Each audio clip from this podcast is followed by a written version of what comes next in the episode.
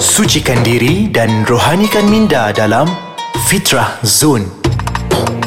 Assalamualaikum warahmatullahi wabarakatuh. Alhamdulillah, sidang pendengar sekalian, sekali lagi bersama dengan saya Da'i Lukman pada kali ini di dalam Fitra Zone menerusi podcast Ais Kacang. Tuan-tuan dan puan-puan, sidang pendengar sekalian, terima kasih kerana setiap minggu tidak lupa untuk janji kita di dalam Fitra Zone ini sama-sama kita meningkatkan ilmu, sama-sama kita menambahkan ilmu. Mudah-mudahan ini menjadi saham, menjadi bekalan pahala buat kita untuk bertemu dengan Allah Subhanahu Wa Taala di akhirat kelak insya-Allah. Jadi tuan-tuan dan puan pada kali ini kita nak membincangkan kalau minggu lepas kita ataupun di dalam episod yang lalu kita telah membincangkan berkaitan dengan rukun Islam. Jadi pada kali ini kita akan membincangkan satu topik berkaitan pula dengan rukun iman. Rukun Islam dan rukun iman ni tak lari jauh ataupun tidak boleh lari ataupun tidak boleh berpisah. Sebab apa? Kalau ada Islam kena ada iman. Tak cukup hanya sekadar Islam tanpa iman. Sebab apa? Sia-sia sahaja di sisi Allah Subhanahu Wa Taala. Baik tuan tuan-tuan dan puan-puan,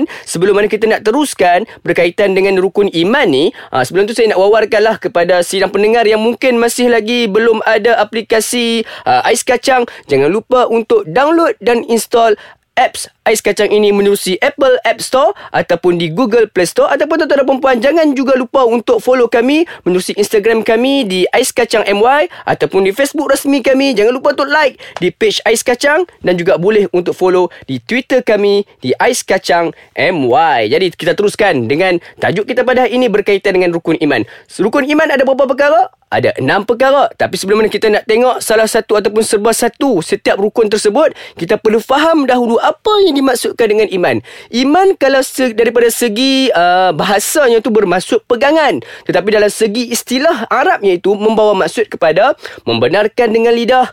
Uh, lepas tu apa? Lepas tu kena uh, membenarkan maaf, maaf uh, melafazkan dengan lidah, membenarkan dengan hati dan bertindak dengan anggota tubuh badan. Ha, tuan-tuan dan puan, kiranya ada tiga syarat baru jadi orang beriman. Kena ada tiga syarat. Yang pertama kena lafazkan melalui lidah. Yang keduanya perlu membenarkan di dalam hati dan yang ketiganya perlu laksanakan dengan anggota tubuh badan. Baik, rukun iman yang pertama adalah percaya kepada Allah Subhanahu Wa Taala. Bagaimana kita nak percaya? Kita kena yakin bahawa Allah Subhanahu Wa Taala ada sifat-sifatnya. Kalau kita sebut berkaitan dengan sifat sifat Allah ini ada 20. Ha ini kalam ulama ada 20.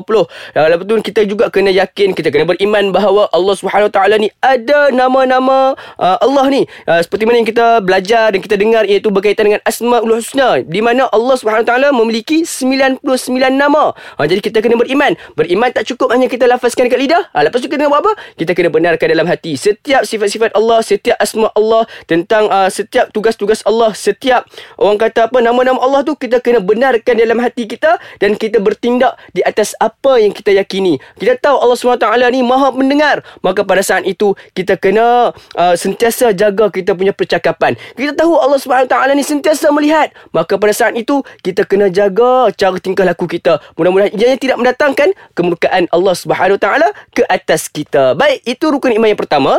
Rukun iman yang kedua pula tuan-tuan dan puan-puan, sidang pendengar sekalian adalah percaya kepada malaikat. Ha, lepas Allah beriman kepada Allah, kita kena beriman beriman pula kepada malaikat. Malaikat ni kita kena yakin bahawa malaikat ini adalah satu makhluk Allah Subhanahu Wa Taala yang telah diciptakan oleh Allah daripada cahaya.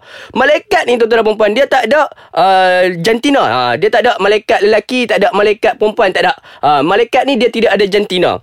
Seterusnya malaikat ni dia tak ada tugas lain melainkan hanya beribadah kepada Allah Subhanahu Wa Taala. Ha, sebab itulah kalau kita tengok uh, ulama-ulama mentafsirkan uh, makhluk-makhluk Allah ni terbahagi kepada beberapa. Dan salah satu makhluk Allah yang iman ni tak pernah kurang sentiasa bertambah bertambah bertambah bertambah. Ha, siapa? Ha, bukan kita, tetapi itulah para malaikat. Malaikat iman mereka tidak berkurang, bahkan mereka akan semakin bertambah setiap kali mereka beribadah kepada Allah Subhanahu Wa Taala. Dan malaikat yang wajib untuk kita imani ada 10. Ha, ada 10 malaikat yang perlu kita beriman iaitu Jibril, Mikail, Ridwan Malik, Munkar Nakir, Raqim Atib, Israel dan juga Israfil. Ha, ini 10 malaikat yang disebutkan dalam Al-Quran yang perlu kita beriman dengan mereka dan tugas-tugas mereka. Baik, itu yang kedua. Dan yang ketiganya, percaya kepada Ha, percaya kepada apa? Percaya kepada kitab. Ha, kitab ada berapa tuan-tuan dan puan Kitab ada empat. Apa dia kitab-kitab ni? Kitab-kitab ni yang empat wajib kita beriman ini. Sebabnya kitab ni banyak. Ada lebih kurang kalau kita baca dalam belak-belak dalam kitab sebagainya. Kitabnya Allah ataupun wahyu yang Allah turunkan ni uh, terdapat sebanyak 150 kitab. Tetapi yang wajib kita beriman hanya empat sahaja. Iaitu uh, Taurat untuk Nabi Musa. Uh, Zabur untuk Nabi Daud.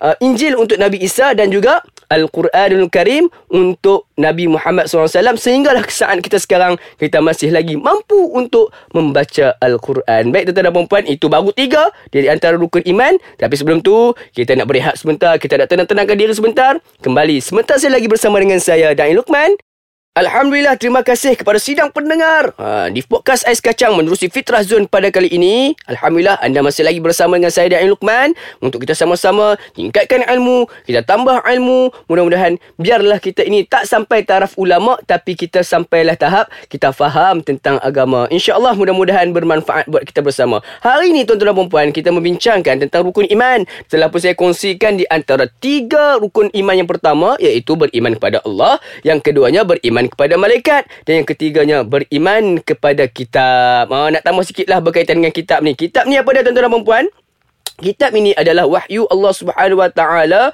yang telah diturunkan kepada nabi-nabi yang tertentu melalui perantara Jibril alaihissalam. Ha. Jadi tuan-tuan dan puan, maka dikatakan bahawa sebenarnya setiap uh, nabi ada wahyu masing-masing. Yalah nak jadi nabi mestilah kena ada wahyu. Mana boleh nabi ni dilantik secara terus. Tetapi kena ada wahyu daripada Allah Subhanahu taala. Nak katakan kebanyakan nabi ada nabi Nabi Adam sendiri ada kitab tetapi kitab kita ini tidak disebut dalam Quran, maka kita tidak wajib untuk beriman dengan kitab tersebut. Tetapi kitab Zabur, Taurat, Injil dan juga uh, Al-Quran ini disebut di dalam Al-Quran, maka pada saat itu kita kena yakini, kita kena uh, memahami bahawa uh, sebenarnya wahyu-wahyu ini perlu perlu ataupun kitab-kitab ini perlu kita beriman dengannya. Jadi itu tuan-tuan dan puan kita teruskan lagi dengan rukun iman yang keempat iaitu beriman kepada Rasul. Ha, Rasul ni ada ramai tuan-tuan dan puan. Kalau kita sebutkan berkaitan dengan Nabi, Nabi kalau kita ikut rekod daripada para ulama, Nabi ada seramai 124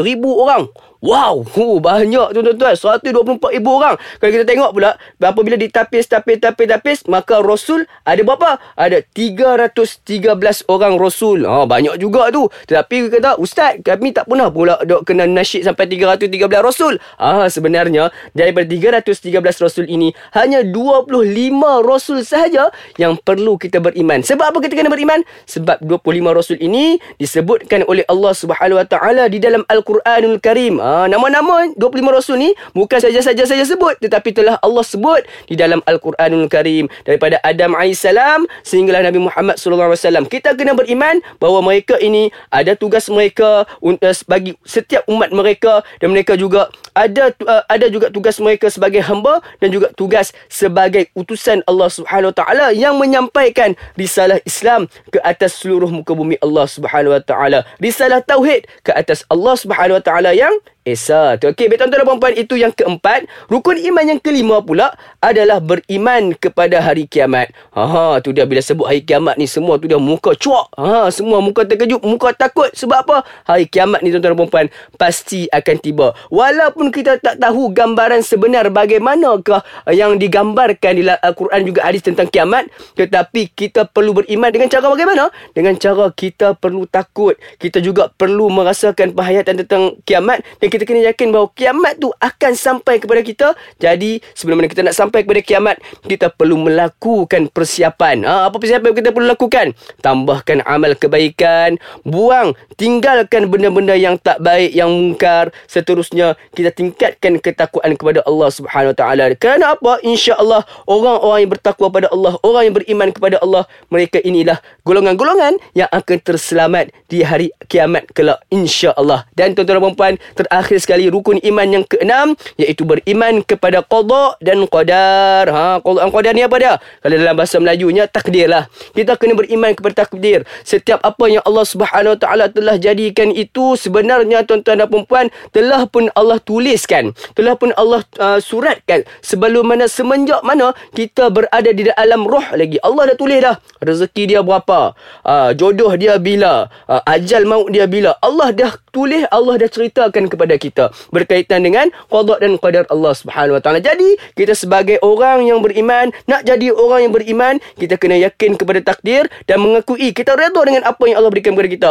Allah jadikan kita miskin Mesti ada sebabnya. Mungkin Allah jadikan kita ini orang yang kaya. Pasti ada sebabnya. Mungkin kadang-kadang kita duk tunggu. Ya Allah, aku ni kerja teruk dah. Tapi pasal apa lah rezeki tak sampai-sampai. Kita kena yakin. Sebenarnya rezeki itu dah Allah sediakan kepada kita. Tetapi Allah saja hold dulu. Allah tengok kita ni. Ha, orang yang cepat melatah ataupun tidak. Jadi, yakin, reda, sabar dengan qadar dan qadar Allah. Mudah-mudahan dengan perkongsian kita pada kali ini berkaitan dengan rukun iman. Mampu untuk mempertingkatkan iman kita. Ingat manusia ini, iman imannya boleh naik, imannya juga boleh turun. Jadi kita sama-samalah beriman dan kita memahami tentang rukun iman ini dan kita hayati dengan sepenuh hati kita. InsyaAllah bertemu lagi dengan saya dan Lukman di lain episod dalam Fitrah Zone menerusi podcast Ais Kacang, sejuk-sejukkan jiwa, tenteramkan hati, menerusi Ais Kacang. Assalamualaikum warahmatullahi wabarakatuh.